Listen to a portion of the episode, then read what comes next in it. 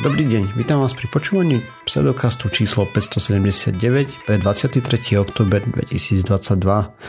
Vo virtuálnom štúdiu vítam Miroslava Gabika alebo Osidisa. Čau. Jakuba Rafajdusa alebo Kupka a ja som Radoslav Vlasatý alebo Martýr. Čaute, sme podcast do vedia skepticizme, vede sa nevenujeme profesionálne, Takže ak nájdete nejaké nezrovnalosti, nepresnosti, píšte na kontakt za náš pseudokaz.sk a my sa dopravím, dopravíme a my sa opravíme alebo doplníme v jednej z nasledujúcich častí. Takže máme za nami nejaké zaujímavé veci, čo sa udiali vo svete vedy a techniky. A najprv jedno doplnenie, čo som tu rozprával o tých atomových zbraniach a ako sa voči ním brániť a tak ďalej, tak štúdia, z ktorej som vychádzal, bola stiahnutá, lebo bola tam nejaká kritika voči nej a teda konkrétne na to prerušenie tej prvej fázy letu, boosting phase takzvanej, to znamená, že keď raketa odštartuje a ešte predtým, než letí voľne už vo vesmíre, to je tá jedna z tých kratších fáz a najkračšia je posledná samozrejme dopad ale táto trvá okolo 2-3 minút, dajme tomu, letu. Je tá boosting fáza. A proste tam vyčítali nejaké technické nedostatky v tom. Snažia sa to prepracovať, e, teda tú časť tej štúdie a potom to znova uvoľnia. Takže tak, okrem toho som tu chcel spomenúť nejaké pokroky v AI ešte znova. A sme sa bavili o tom interne iba s kúbkom a tak ďalej, takže máme nejakú umelú inteligenciu, ktorá vylepšila mierne počítanie nejakých vecí a napríklad matice zrýchlila viac ako dvojnásobne a nejakým zázrakom. Detaily presne neviem, lebo uh, idú mimo mňa. no ale minimálne podľa toho nadpisu, ktorý si mi posielal, išlo o to, že bolo niečo, čo sme dokázali opísať tisíckami rovníc. Je, to, to je druhá vec ešte. Hej. Á, ok, dobre, ale tak skús. No. no ale vylepšila no. ich tým, že vymyslel nejaký lepší algoritmus, alebo proste len... Hej, tie, toto, čo, o čom som ja teraz rozprával, sú matice. Rátanie matic. Nejaký lepší Hej. algoritmus prišiel na to. A lepší ako všetci mm-hmm. matematici dokopy na svete doteraz. Zaujímavé. Mm. OK. Lebo to, čo som si pamätal ja, išlo o to, že bolo niečo, čo sme vedeli opísať veľa rovnicami. Pozerala sa na to AI a povedala, že dá sa to opísať aj menej rovnicami. To je iná správa. OK. Toto, čo ty rozprávaš, je to, čo AI zredukovala 100 tisícovú kvantovú rovnicu na 4 rovnice, ale nebolo tam napísané o koľkých neznámych, takže ah, okay. to je niečo iné. Ale potom je to druhé, o ktorom som ja rozprával, čo proste zrýchlilo počítanie matíc pre počítače. Mm-hmm. No dobre, takže my vieme, že počítačové operácie, niektoré sú náročnejšie, niektoré sú ľahšie, hej, pripočítať dve čísla nie je problém, robiť delenie je výrazne väčší problém, robiť uh, druhú mocni, odmocninu je ešte väčší problém a tak ďalej. A matice sú jeden z tých uh, výpočtovo náročnejších problémov a každé zlepšenie vo výkone je žiadané. Tak to som celkom zvedavý na tú, túto štúdiu. Málo takých uh, matematických štúdí si naozaj prečítam ale toto si prečítam, lebo okay, si to neviem úplne predstaviť, že aký spôsob tam použili, respektíve čo znamená počítanie matíc v tomto kontexte, keďže som e- ešte e- krátku dobu mimo školy a ešte si pamätám uh, nie, niečo s maticami, ako sme ich počítali, mm-hmm. tak mhm. práve preto ma to... Vyslanie v abstrakte, že alfa tenzor sa volá ináč tá ona mm-hmm. a že objavila algoritmus, ktorý prekonáva najlepší doteraz známy algoritmus pre počítanie komplexných matíc s rôznymi veľkosťami. Obzvlášť je to relevantné pre 4x4 matice v nekonečnom poli OK, dobre, tak to mm-hmm. je mhm. trošku uh, mimo to, tej matematiky, ktorú som ja riešil. akože za, za to ja som... Je, je to tam pekne rozpísané. Mm-hmm. Um, nesnažil som sa tomu porozumieť, lebo proste tak to sa hádam, som, som hlupý jak tacka. hlupý jak tepša, jak sa hovorí na východe. To je zložitejšia matematika, než čo sa bežne preberá tu na, na, na technických školách asi. Asi, Keď Kupko ani ne, nevie, o, čo, o čom sa jedná. Jo, lebo ja som si hneď predstavil e, Gaussovú eliminačnú metódu a rozmýšľam, že však to nie je až také zložité upraviť to na trojuholníkový tvar, hej, že, že to je relatívne e, ľahké počítanie a všetko sa to dá zjednodušiť na tie na, hlavne keď sú to 4x4 matice na relatívne mm-hmm. málo relatívne jednoduchých operácií. A vieš, čo je strasenou dvojlevelový algoritmus? No, nie. Ani ja. Čo chceš tu? doma. Dobre, e, kvôli tomu som nechcel zachádzať do detailu, len som to chcel spomenúť, že nejako výrazne tam zvyšili proste výpočtový výkon a nepamätám si už teraz percenta, hej, neviem, či 20%, či 50%, akože proste nepodstatné. Pointa je to, že AIčko prekonalo ľudský algoritmus. Zázraz. No tak. Ja som šokovaný, popravde. Mm-hmm. Dobre. A poďme sa pozrieť ešte na jednu vec, o ktorej som už si aj reálne pripravil veci a to je, že astronomovia naši sa pozerali, ako by sa javila Zem mimozemským astronómom. Prečo to robia samozrejme a chceme zistiť, či by sa im javila obyvateľná a či na nej život a, a tak ďalej. My vieme, že špekulácie o mimozemskom živote sú na dennom poriadku aj medzi vedcami, a nielen medzi bežným publikom a naposledy nejako seriózne, serióznejšie sa špekulovalo o organickej alebo teda, že prítomnosť fosínu na Venuši a značí, že to sa tam produkuje nejaké baktérie alebo niečo. Nakoniec mm, a sme tu o tom už rozprávali, že to bude asi len nebiologického pôvodu. Mm-hmm. A tak, hej. No a samozrejme mimoriadne, mimoriadne tvrdenia vyžadujú mimoriadne dôkazy a teda hypotéza o mimozemskom živote a v tomto prípade na tej Venuši nepreliezla cez dôslednú hranicu skúmania a k tomu, aby sme prehlásili, že na nejakej planéte je život, treba veľa nových dôkazov. Takže pozerali sa na Zem a a teda začneme takto, že história takého pozerania na planéty ide niekde okolo od roku 1970 niečo, keď sondy na, od NASA Pioneer 10 a 11 skúmali prvýkrát Jupiter a Saturn a Voyager, Voyager, Voyager, Voyager, Voyager ah, dočerta. Voyager, Voyager. A 1 a 2 Eh, Jupiter, Uran, Saturn, Neptún, hej. To boli naše prvé sondy, ktoré leteli k tým plynovým obrom v našej slnečnej sústave a vzdialnejším planetám. No a prvýkrát sa pomocou merania UV a infračerveného spektra pozerali pomerne zblízka na tieto planéty a tak skúmali atmosféry, povrchy a ako prúdi napríklad energia, aké rýchle vetry tam sú a podobné veci. A my sa teraz tak Podobnými systémami, trošku vyspelejšími, pozeráme na exoplanéty, ktoré sú ale oveľa, oveľa ďalej, než boli tie sondy od týchto planét, nakoľko ide o exoplanéty, ktoré sú niekedy vzdialené stovky až tisícky svetelných rokov. A samozrejme, radi by sme vedeli, či tam niečo žije a ak tam niečo žije, či je to inteligentné a ak je, či to navštevuje našu zem, či dlhodobo mrzačí kravy, unáša ľudí, e, kreslí kruhy do obilia a podobné veci, či si nás, nás robia proste vtipky. Análne či... sondy si zabudol. Análne sondy som zabudol, áno, a či skúmajú, ako máme kamerovú techniku, aby boli stále iba ako šedé bloby na každom zázname, ktorý tvrdí, že tam vidí UFO. No.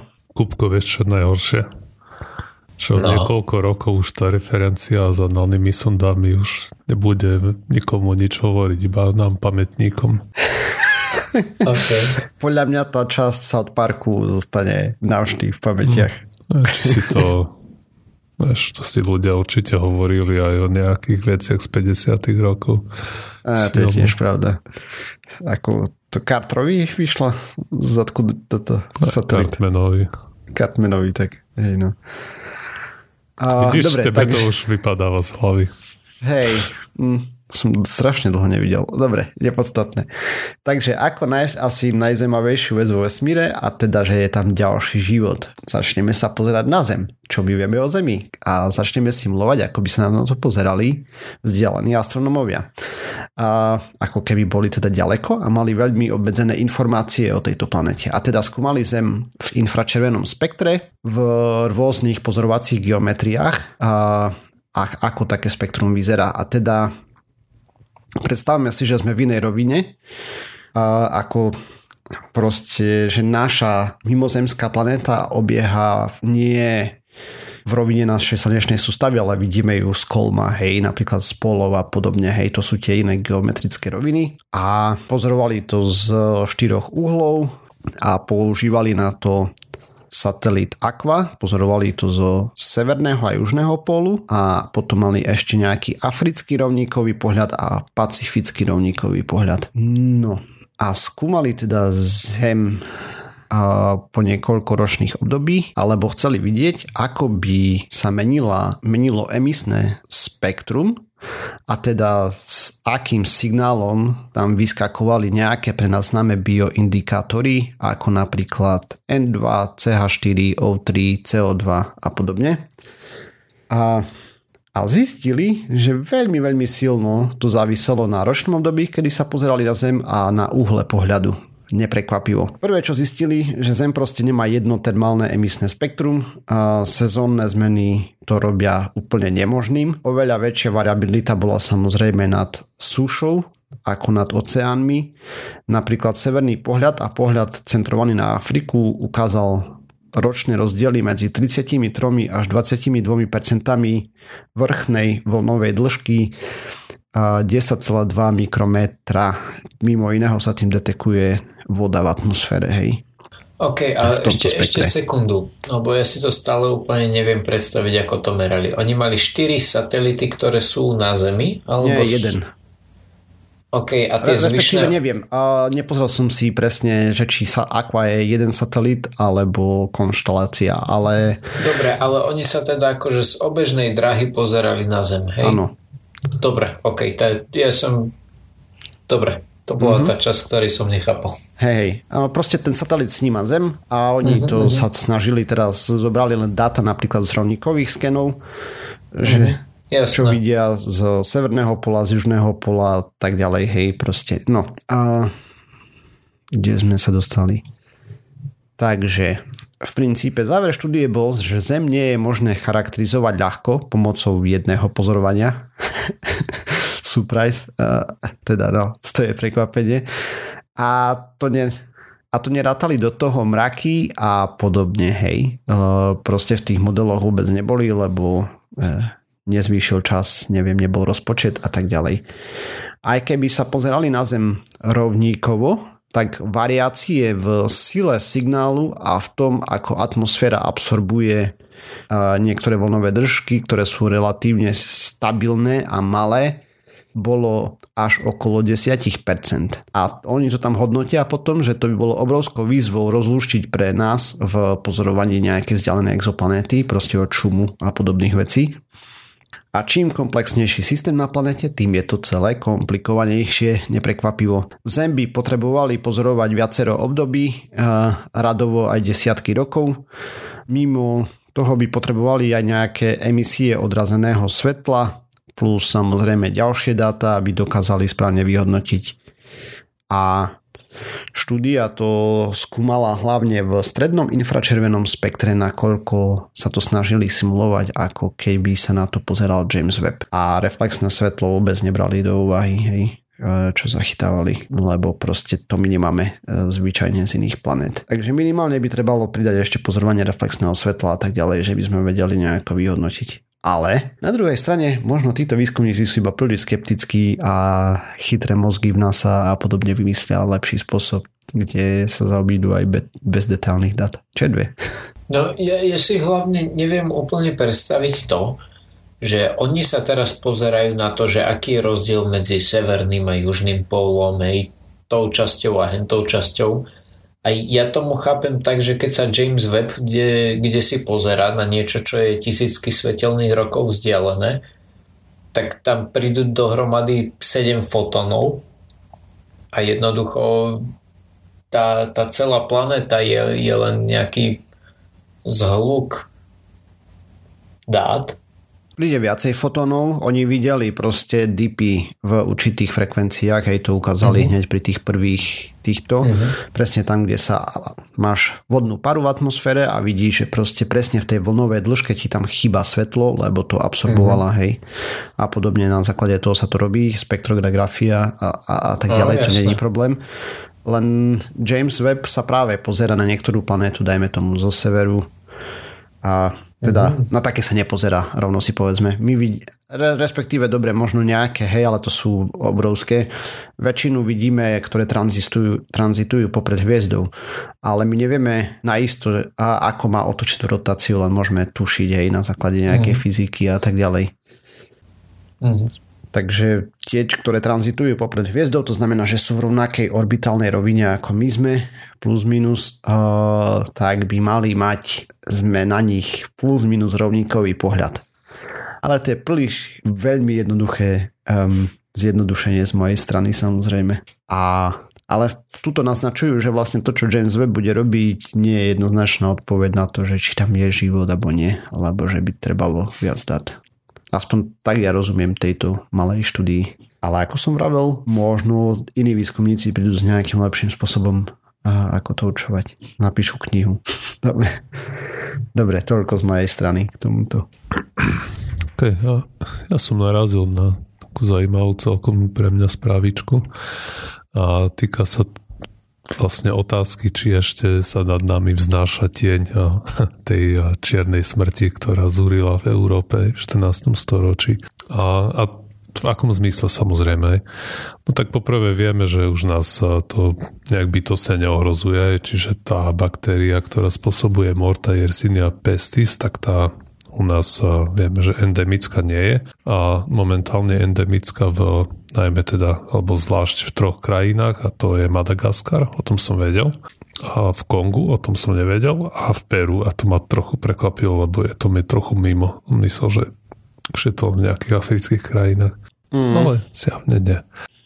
Ja som počul, že aj v Amerike vieš chytiť uh, no, niekde hej, na juhu tak, tak. Chyti, chytiť sa to dá aj kade tade, ale uh-huh. asi sa No to sú tie tri, kde je to najendemickejšie, dajme tomu. Jasne. A, no, no ale to nás samozrejme neohrozuje, čo je určite aj trochu dobre. A samotný ten mor hej, má dve formy. Tá prvá, tá, tá bubonická, hej, tá je v úvodzovkách menej škodlivá, to je tá, ktorú a tu poznáme, že ti tam navrú tie lymfatické uzliny a bolesti a všetko. Tá mm-hmm. zabíja asi 30 až 60% ľudí, ktorí sa neliečia ale môže potom prerásť do tej druhej formy, do plúcnej a tá, keď je neliečená, tak má prakticky 100% úmrtnosť alebo smrtnosť a od prvého nastupu príznakov ťa to môže zabiť do 18 hodín, napríklad 18 až 24 hodín. Hej, ale, je to masaker. Ale máme celkom slušné liečiva, nie? Už voči tému. Máme, ale zvlášť pri tej pľucnej forme musia sa nasadiť vlastne okamžite, alebo proste veľmi rýchlo po nástupe mm-hmm. tých príznakov. Ale inak sú veľmi efektívne tie antibiotika, ktoré máme proti a, moru, aj proti, proti obom formám.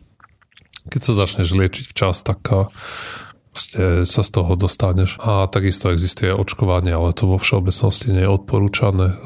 Pokiaľ teda nie si nejaký pracovník v labáku, je, že s tým robíš na dennej báze, alebo ste mhm. nejaký mm-hmm. zdravotník v oblasti, kde to zúria tak. No, takže v tomto smere nás to nejak neohrozuje, ale môže nás to ohrozovať v, v, v nejakom inom smere. Vieme, že existuje tá nejaká paralela sa dá nájsť s kosačikovitou anémiou a to je ochorenie, keď červené krvinky nemajú ten úplne správny tvar, že majú taký skúsený tvar kosačikový, podľa toho to má ten názov. A Hej, to, to máš pri... potom menej kyslíku vedia zachytiť, nie? Alebo aj, také niečo. Aj sa, myslím, neviem, či ti neobchávajú proste úplne tie kapiláry, že sa ti to zachytáva kade tade v mm-hmm. tých úzkých cievkách. A vlastne má to kopu prináša to dramaticky zniženú kvalitu života tých ľudí, ktorí tým trpia. Ale na druhej strane prekvapivo to ponúka nejakú výhodu voči v tom ohľade, že tí ľudia, ktorí to majú, tak sú menej nachylní na maláriu. Mm. Čo je aj asi aspoň čo som zachytil z Ameriky, takže týmto ochorením najviac trpia proste černosy, čo by z tohto hľadiska dávalo zmysel, že v tých oblastiach, kde pôvodne bývali, tak boli vystavení tie malárie a vznikol tam nejaký evolučný tlak a, a vďaka tomu, alebo kvôli tomu a dnes je tam viac rozšírená tá kosačikovitá anémia. A majú iné problémy. Hej. No a, a vlastne v tej, s touto úvahou prišli nejakí výskumníci a pýtali sa, že čo keď o, podobne ako tá malária aj spôsobila niečo také v tej populácii, čo keď niečo také mohol spôsobiť aj o, mor, o, tá epidémia.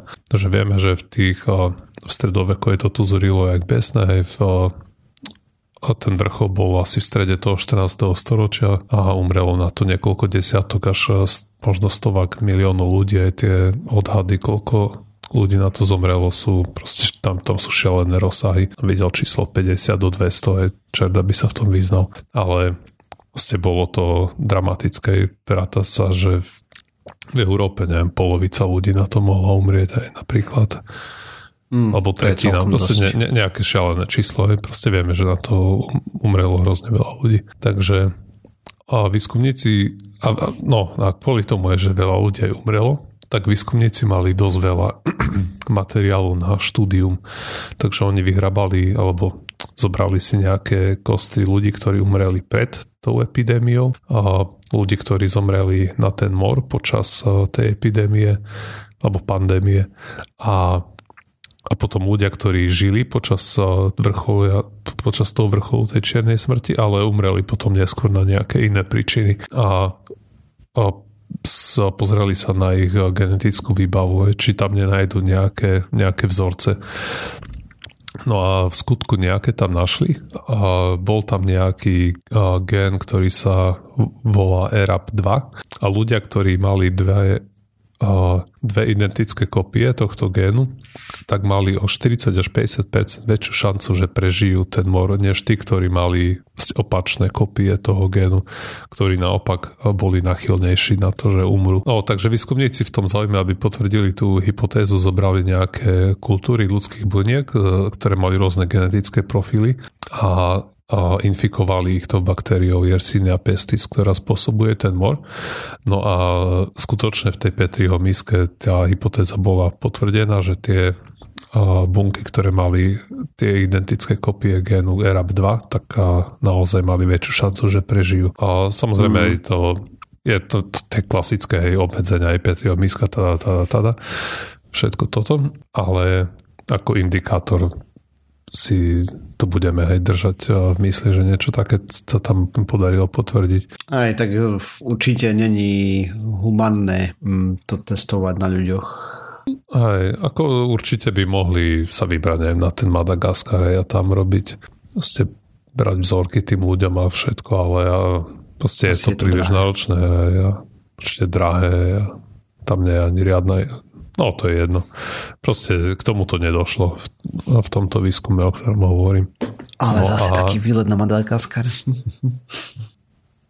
No neviem, ja som nad tým jeden čas uvažoval, ale je to dosť drahé a že vraj, keď tam, že tam proste nie je infraštruktúra, je to hrozne chudobná krajina. Je, že... jasne. Akože čisto iba na výlet na Madagaskar, alebo si tam chceli zodoberať vzorky? O, najmä kvôli výletu som nad tým premýšľal. Ale že tam... Chceli schytiť ja, toto mor. Ja som videl nejaké, nejakú reportáž, že vraj to tam zúri najmä vo väzniciach, že tam sú podmienky katastrofálne, že je proste preplnené väznice a, a proste krízy tam mehajú medzi tými väzňami a, a že kvôli tomu, že, že tam najmä sú tie ohniska, aspoň podľa tej reportáže, ktorú som videl, ja neviem, napríklad pred dvoma rokmi alebo troma. Ja. A sú na to aj e, normálne úmrtia? Lebo ja som bol v tom, že Jasne. mor je relatívne ja som bol v tom, že je to relatívne ľahko liečiteľné antibiotikami. No to je pravda. Keď e, si človek, ktorý má k tým antibiotikám prístup. Ale keď si na Madagaskare asi nemáš si tým. V madagaskarskej väznici, kde ste na celé 18, ktorá mala byť pre 4 ľudí, tak behajú medzi vami krysy, ktorými si musíš vylepšovať jedálniček, tak je predpoklad, že máš dosť obmedzený prístup k tým antibiotikám. Mm. Jasné, ja som len myslel, že tie antibiotika sú prakticky zadarmo a kebyže má OSN alebo ktokoľvek nejaká organizácia tam doniesť proste krabicu, ktorá vylieči tisíc ľudí, tak ju to prakticky nič nestojí. Ako popravde ne, neviem. Ja si to, to v rámci tejto témy som si to nepripravoval.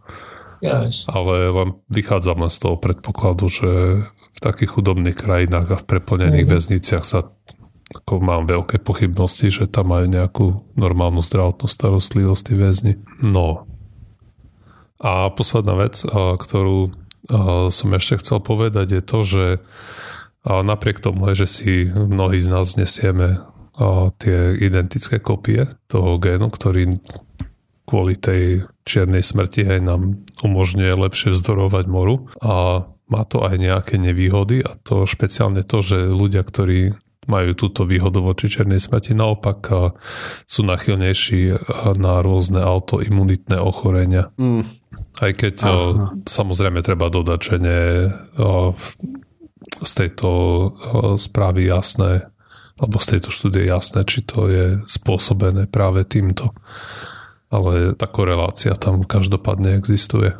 Na čase sa nechať pokúsať nejakým patkaňom a zistím. To musíte podkus, pokúsať tá blcha, čo býva na patkaňovi. Á, áno. Tak. Hmm. Čiže ja by som sa nechal pokúsať patkaňom a potom by som si myslel, že som nezničiteľný. Zbytočne. Ja. Stal by sa z teba Splinter. Ešte musíš mutagen dať. Byster tříska? Hej, to tak ho prekladali, ja neviem, ja som to videl v angličtine. Super Ninja Nie, to videli, aspoň ja som to vydal v Slovenčine, ale Slováci neprekladali tie mena. Hej, dokonca. Ja, u nás to bol Majster Splinter. No, Česi mali, Česi to preložili, pokiaľ si dobre spomínam. Česi všetky mená prekladajú, pokiaľ viem. Viem, že Harry, Harryho Pottera pekne poprekladali. Hmm. Alebo aj Games of Thrones. Hmm. Hodeš. ah, dobre, nepodstatné. Hej. A to je všetko. Dobre, takže sme sa dopracovali na koniec tejto časti. Ďalšia časť znova o týždeň. Nájsť nás môžete na www.pseudokaz.sk, kde nájdete aj zdroje, ktoré sme použili k príprave tém. Okrem toho sme na sociálnych sieťach, Facebooku, Twitteri, písať nám môžete na kontakt zavinaš pseudokaz.sk alebo môžete prísť na Discord nás pozdraviť. Ak nás chcete podporiť, lajkujte, zdieľajte, dávajte pačiky a tak ďalej. Ďakujeme. Čaute. Čau. Ahojte.